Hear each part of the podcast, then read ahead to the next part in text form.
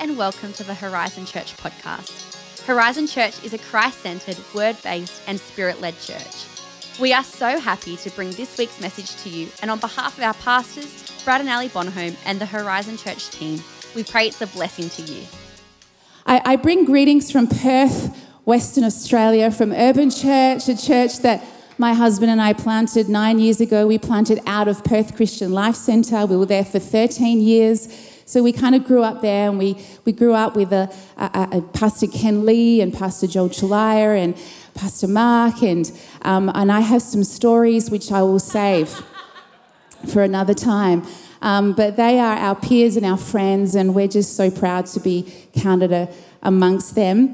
Um, I also bring uh, greetings from my family. I have a photo of my family, I think. So I have three beautiful children. It's my husband, Steve. I have Declan, who is 18. I have Abby, who is nearly 16, and Madeline, who is nearly 13. And um, I just want you to know that Abby did not approve of this photo um, being put on the screen. She said, Mum, are you going to show a photo of us? And I said, Yes, She goes, you need to show me which one it is so that I can make sure it's okay. And she said, No, not that one. But I didn't have another one. And she goes, Can't you just put up individual photos of us? And um, here's the one I would like of me. Anyway, they are they are beautiful. They are my joy, and um, they send their greetings. And and I, I do have this kind of um, weird dichotomy in my life. I love to study. I, I, love to search out the deep things of God. I love to use my mind to unlock the mysteries of the Word and the mysteries of God. And, and so that led me to do a Doctor of Ministry at, at Fuller, and I looked at the area of spirituality. Uh, you know, I love how our relationship with the Spirit grows, how it is formed, how it changes us, how we are transformed through our relationship with the Spirit. And I also love all things Holy Spirit. I love all those things that I can't explain, right? I think because I'm such a, a heady person, I love it when God just turns up and I can't explain it. And I just have to sink into the mystery of it and engage my heart and enjoy what He is doing. So I love the miracles, I love the prophetic, I love words of knowledge, and I really love those moments. You know, those corporate moments and those individual personal moments when you just become so acutely aware that you are in the presence of something so holy, so divine, so beautiful, and yet so intimately present to us. You feel fully seen, you feel fully known, and you can just be still and know that He is God. And so that is, apparently, that's quite unusual to be this academic and this kind of Holy Spirit binger but, but that is who I am. And so that's the lens through which I see the Word of God. That's the lens through which I understand my relationship with Him. And so that's the lens through which I offer what it is uh, to you this morning. And I love the conference theme Dream Again.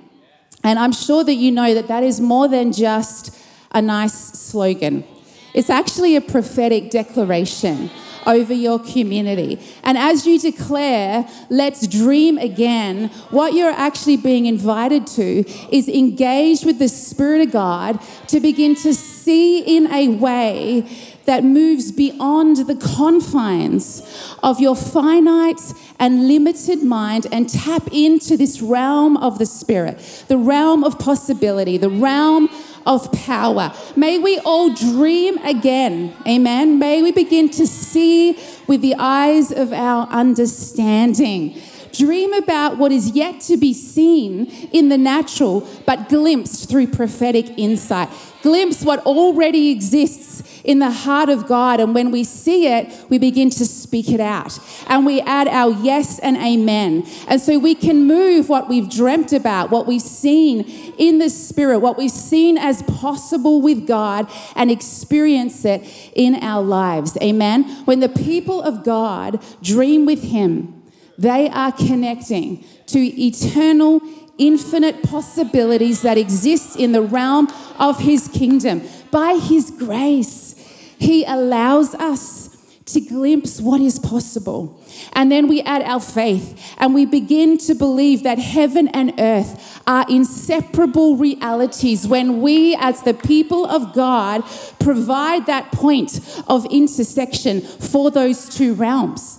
You carry the purposes of God upon your life. You are empowered by the Spirit of God, who is the one who animates those dreams in the first place. You bring the reality of His kingdom into the reality of this world in which we live right now in our generation for such a time as this. That's why this invitation to dream again as the people of God is so powerful and it changes lives and families and even cities. Amen? Now, when I heard that this was the theme of the conference, as is my usual style, I did a little bit of research into dreams, but into the actual in the night kind of dreams that you have, right? When you sleep. And I specifically looked at what can influence the dreams that we have. And one of the things that I discovered is there is a connection between our dream life and what we have eaten, or what we haven't eaten, or when we are hungry. Have you ever heard the phrase, I had a really weird dream. I think it was just a pizza dream. Have you had any pizza dreams? You've never heard that phrase? Okay, maybe it's a Perth thing. We have a lot of pizza in Perth. Actually, that comes from a theory called the pickled walnut theory. Yeah, you can look it up. You can Google it. I did. And that's that this theory says that when you eat spicy or unusual foods before you go to bed, you can have bizarre kind of dreams. So that means that not every dream that you have in the night has been influenced by the Spirit of God.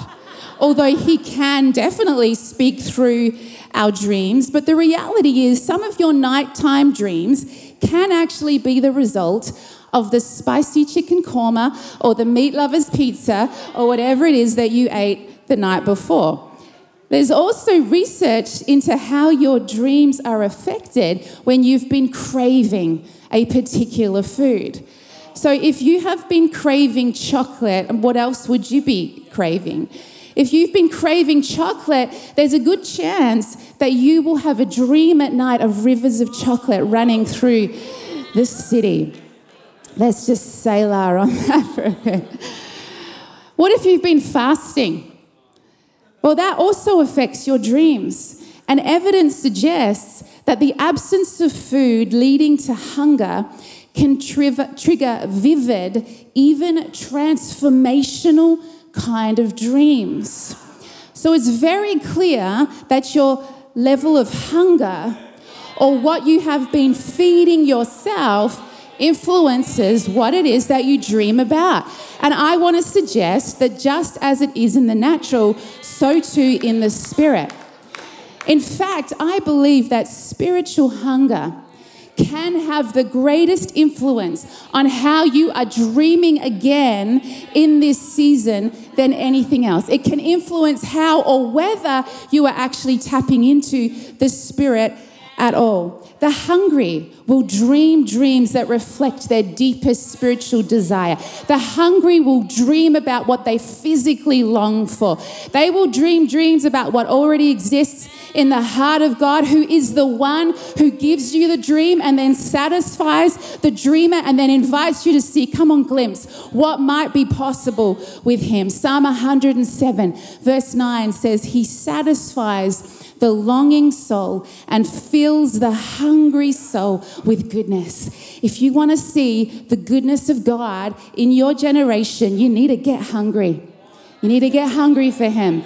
Hunger attracts the attention of the one who satisfies. Hunger evokes the dreamer. Hunger causes the heart to cry out for the more that it is longing for.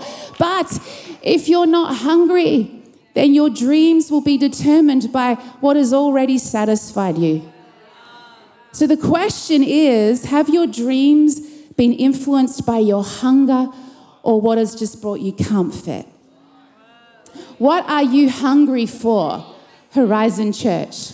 What are you hungry for? What is stirring within the depths of your spirit? Perhaps the bigger question is how are you cultivating your hunger for the Spirit of God? The Spirit of God is brooding over this place. You can just feel it. I can feel it. And He is inviting you to engage with what it is that He wants to do in and through you and through this community. Amen. So, I want to offer some thoughts around this gift, this gift of spiritual hunger this morning. Hunger is not only required for spiritual growth and life and, and health, but it is the very impetus, it is the force that we need to dream about, to take hold of, to experience the reality of the kingdom breaking forth. The Bible tells us that to see the kingdom, to experience it, you have to have an appetite for it. You have to pursue it. You have to lay hold of it. You have to go after it. Jesus, Jesus tells us this in Matthew chapter 11 and in Luke chapter 16. We're going to have a look at these scriptures this morning. And this is right after in Matthew chapter 11, it's right after John the Baptist's disciples have come to Jesus and said, Are you the one that we are, are expecting? Are you the Messiah? And Jesus says, From the days of John the Baptist until now, the kingdom of heaven has suffered violence, and the violent take it by force. In Luke chapter 16, same exchange, he says, The law and the prophets were until John, since then, the good news of the kingdom of God is preached, and everyone forces their way into it. Now, there's a word that is used in these two verses, and it's only used twice in the entire New Testament, and it's right here. And it is the Greek word biadzo. Everyone say that, biadzo. Say it like with force. Yes, you can feel it. In Matthew, that word biadzo is translated suffered violence. But that word violent is a derivative of a word that means eager pursuit. Eager pursuit. Both times this word is used in these verses, it's a positive expression.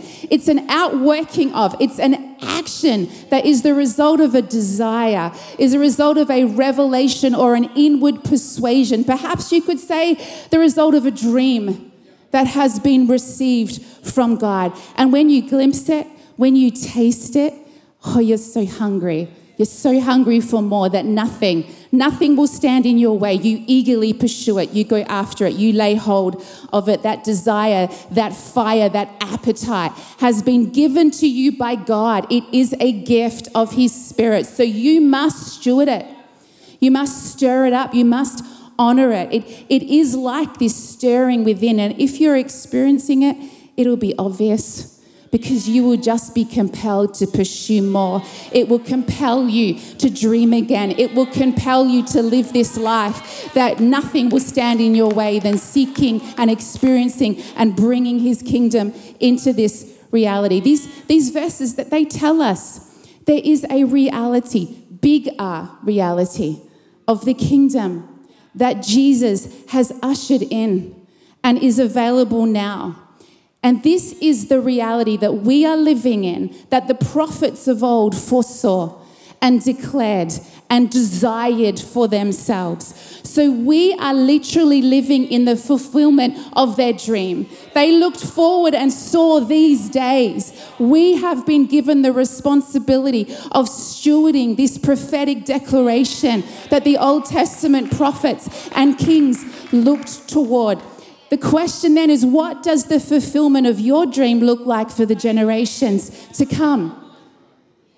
In both scriptures, Jesus points to John the Baptist as this kind of marker in time. His ministry was this turning point in the story of salvation. He says John was a marker of a, of a shift he pointed to the one who was going to bring the kingdom closer than you can even imagine. It's here, it's available, it's at hand.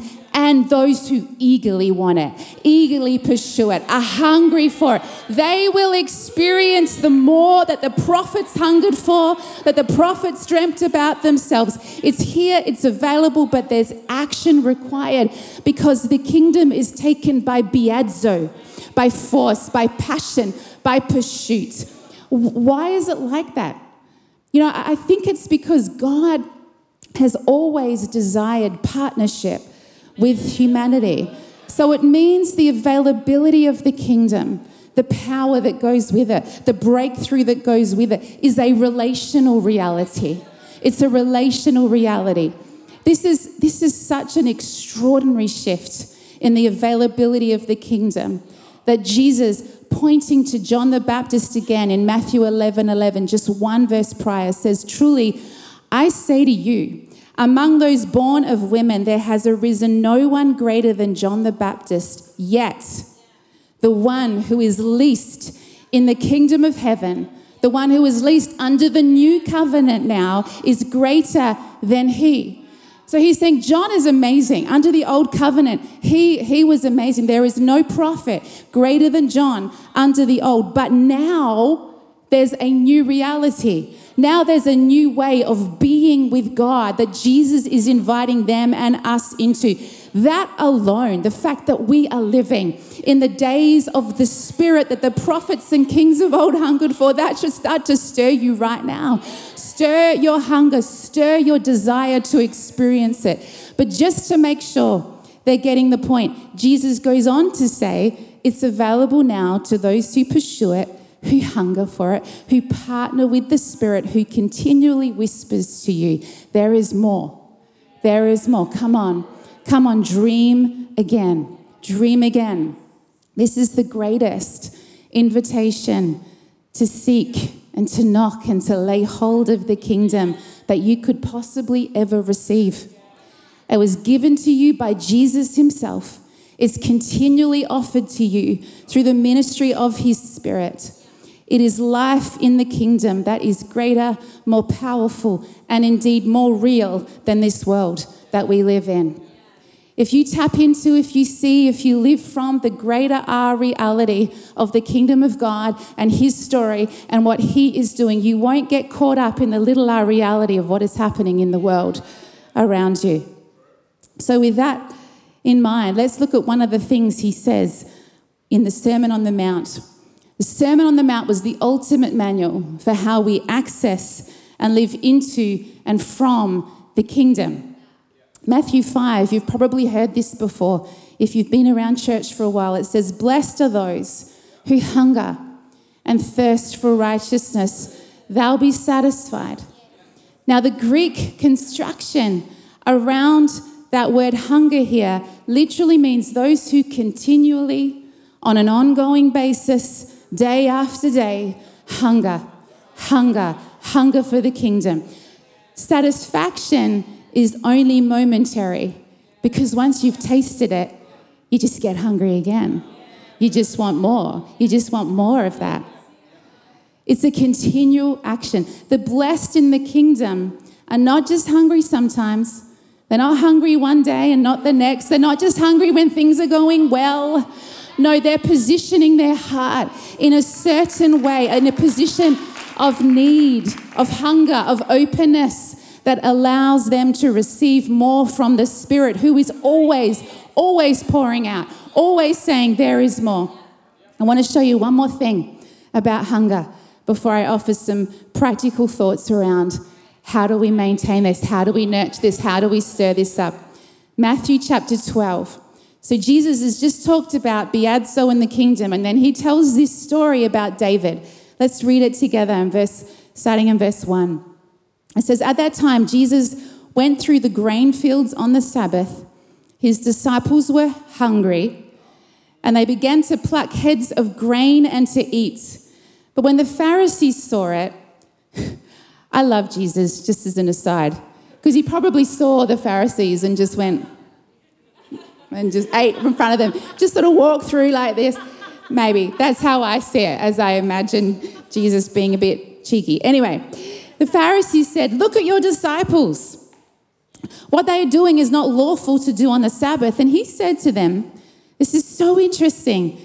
Have you not read what David did when he was hungry and those who were with him? How he entered the house of God and he ate the bread of the presence, which was not lawful for him to eat, nor for those who were with him, but only for the priests. Or have you not read in the law how on the Sabbath the priests in the temple profane the Sabbath and are guiltless? I tell you, something greater than the temple is here. So, what's, what, what is Jesus doing here? What's he pointing to? First of all, let's note that David's hunger led him to the temple. He didn't go to other places to try to satisfy his hunger. He goes to the house of God.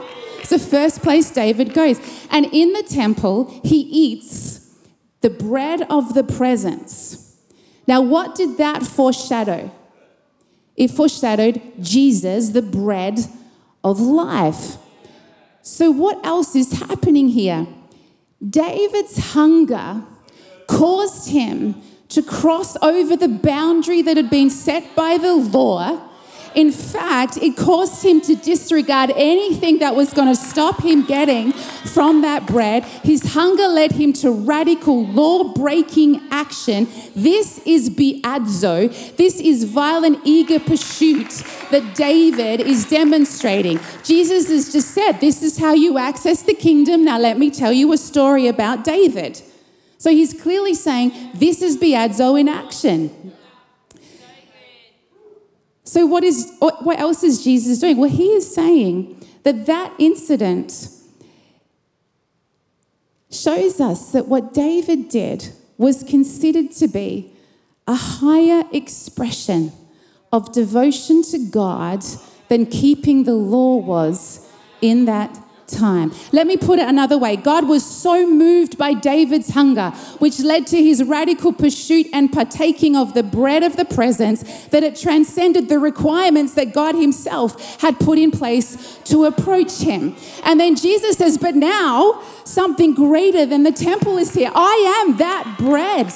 And if what David did in the physical temple, eating the physical bread, which was only a shadow of the greater reality, which is now here, moved the heart of God to the point where Jesus uses it to teach the Pharisees that David's hunger for the physical bread transcended the law and moved the heart of God, that David managed in the old covenant to access the kingdom. How much more should we hunger for that bread of life who has now come, for the very one who fully fulfilled what David hungered for in the Old Testament? If that was just a shadow, then I believe that our hunger moves the heart of God in the same way. And He fills the hungry again and again and again because He never changes. He never changes. We're living in the dream of the prophets of old because every single barrier, including the law, has been removed for you and for I. So there is nothing separating you right now from the fullness of God right now in this very moment. But hunger will cause you to press beyond what tries to keep you from the fullness of Christ and partaking of Him in a way that David could only dream about. Are you hungry? Are you hungry for it? It's right here, it's yours. So let's get let's get practical. Start stirring it up a little bit more, a little bit more. Let me just quickly look at what hinders our spiritual hunger. What stops us from reaching into the more? If you've got the Spirit of God within you, you will have a measure of hunger because that's the role of the Spirit. It is to propel you towards Christ, it is to reveal more of Christ to you, it is to whisper, There is more, dream again. So, so why might it just be a bit dull in your life? The first thing I think is because we just don't respond to it. We don't steward it. We don't honor it. We're not being forceful or violent in our pursuit of it. Another way of saying this is we're just a little bit spiritually apathetic. Thing is, spiritual growth, it, has, a, has a cost, it requires investment. And even though what we receive, when we pursue God makes any question of cost an embarrassing one.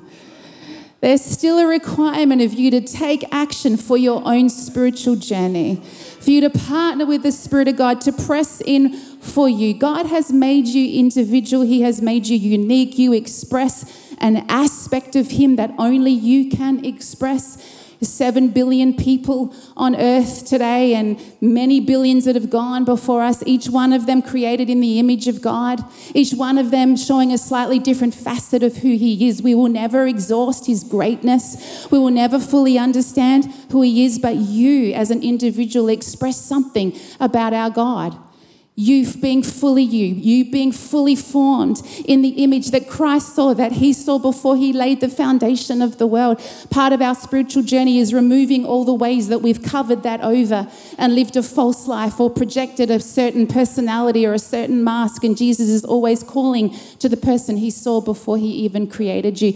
The prophetic will always speak to the person that God created you to be. Sometimes it might sound really foreign to you because you actually don't even know who you really are. But God will always call that out, calling you to go deeper, calling you to dream again, to pursue the kingdom. If you've got ears to hear, hear what the Spirit is beckoning you to dream, to see the eternal realm of possibilities becoming reality. You know, when we first begin on our spiritual journey, it's kind of easy. There's such a beautiful grace the worship is amazing. Every song is anointed. It's never too loud. I love this song. I love that song. You know, we can pray, and there's just this consolation, this feeling of the Spirit with us. Everything's amazing. Life is colorful. I've got these new eyes. And then sooner or later, the milk sort of runs out, and God begins to wean you. And He says, Now, hang on, I'm going to give you something to chew on. I want you to exert some effort. I want you to go deeper with me. And you know, some of our spiritual apathy is just the result of living in a society of convenience. Ours is the day of the quick, the instant, the fast paced life, and everything that requires a bit of ongoing commitment or persistence or perseverance or challenge. Yeah, it's not so attractive.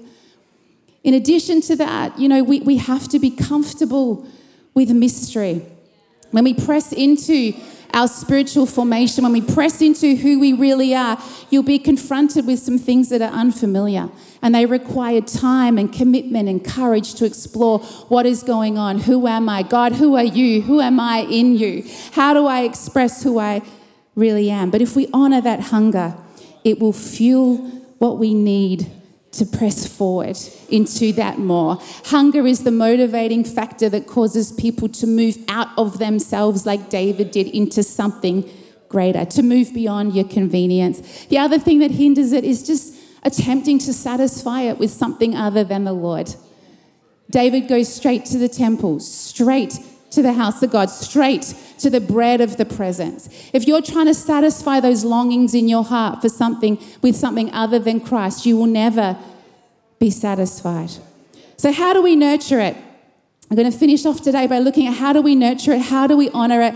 How do we stir it up? Well, the first thing you need to do is identify how do you experience it? What does it feel like for you? And once you've identified it, start to stir it up. It could feel like a desire. It could actually have a physical feeling to it, a sense of something. You might feel it when someone gives a testimony. You might feel it when you, you hear stories of incredible miracles. For me, I kind of feel it in my gut. I kind of feel it down here.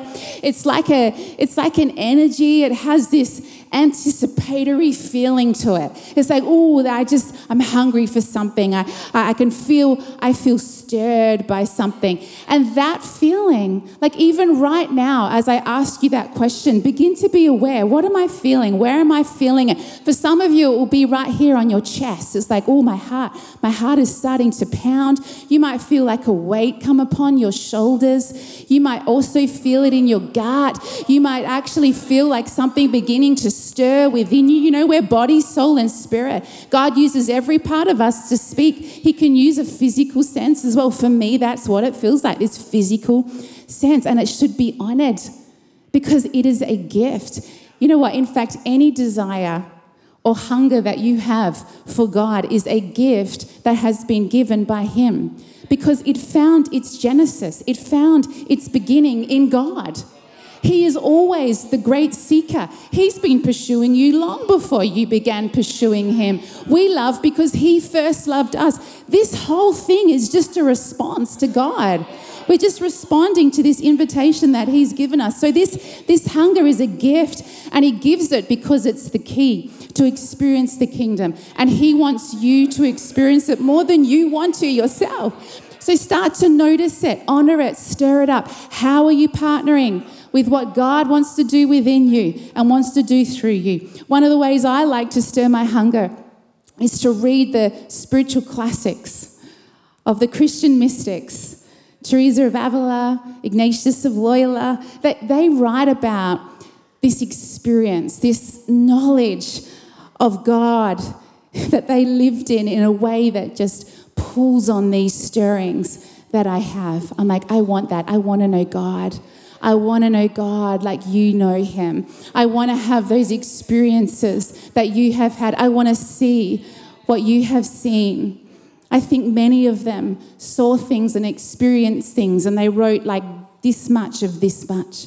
Because this much is for this corporate expression, but this much is just for you and Him. He so desires that intimacy. But I read that and it just stirs within me. So, however small that stirring is for you, work out how do I fan it? How do I stir it up? Read the stories of the lovers of God who continue to testify to you there is more, there's more. Come on, dream again. The next thing we need is just humility. You know, to maintain hunger, you have to maintain humility because humility admits need. It admits, I, I, have a, I have a need.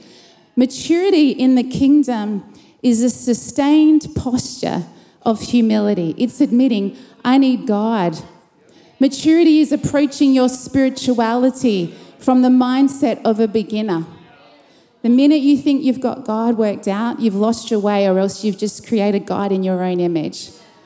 You will never exhaust exploring the greatness that surrounds him. Psalm 145 in the Passion says, There is no end to the discovery of the greatness that surrounds you. And that's why each generation will be able to testify of more and more and more of his greatness and more and more and more of his glory. Returning to the Sermon on the Mount, Jesus says, Blessed are the poor in spirit, theirs is the kingdom of God. Acknowledging the fact without God, I have nothing. It positions you, it opens you to receive more from the Spirit. When you have nothing, you're pretty hungry, right?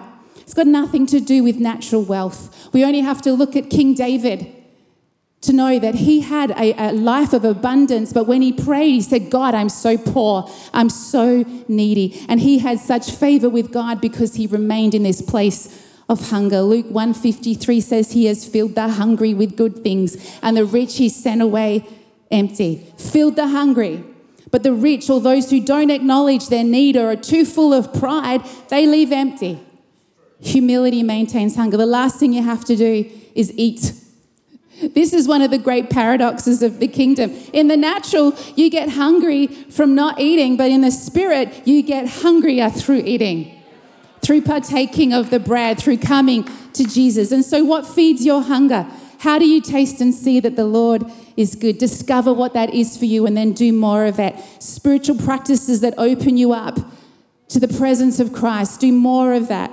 And then, of course, alongside all of these things, we've got Paul's exhortation in Ephesians 5 keep being filled over and over and over and over with the Spirit. You could say to experience more of the kingdom, you have to be full and hungry.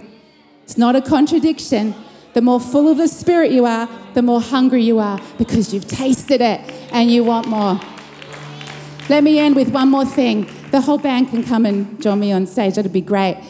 Psalm 107. This is really important, Horizon. I really felt this particular scripture was important for you. 107, verse 36. It's a psalm about how Israel was led by God in the wilderness and they kept looking for places to live. And in verse 36, it says, There he lets the hungry dwell, and they establish a city to live in. The hungry are given the unique privilege of establishing a city for the Lord. God trusts cities to the hungry because He wants the DNA, He wants the foundational values of that city to be defined by those who have remained humble, hungry, connected to divine purpose. He wants cities to be defined by the dreamers who are not complacent, who are not satisfied with what they have already obtained, but to those who are always pressing in for more, for those who understand biazo, for those who can see it and partner with God. Favor and influence is released to the hungry because their voice impacts the destiny of cities. How hungry are you, Horizon Church? Thanks for listening to this week's message. For more info about Horizon Church, please visit our website at hz.church. Have a fantastic day, and we hope to see you again soon.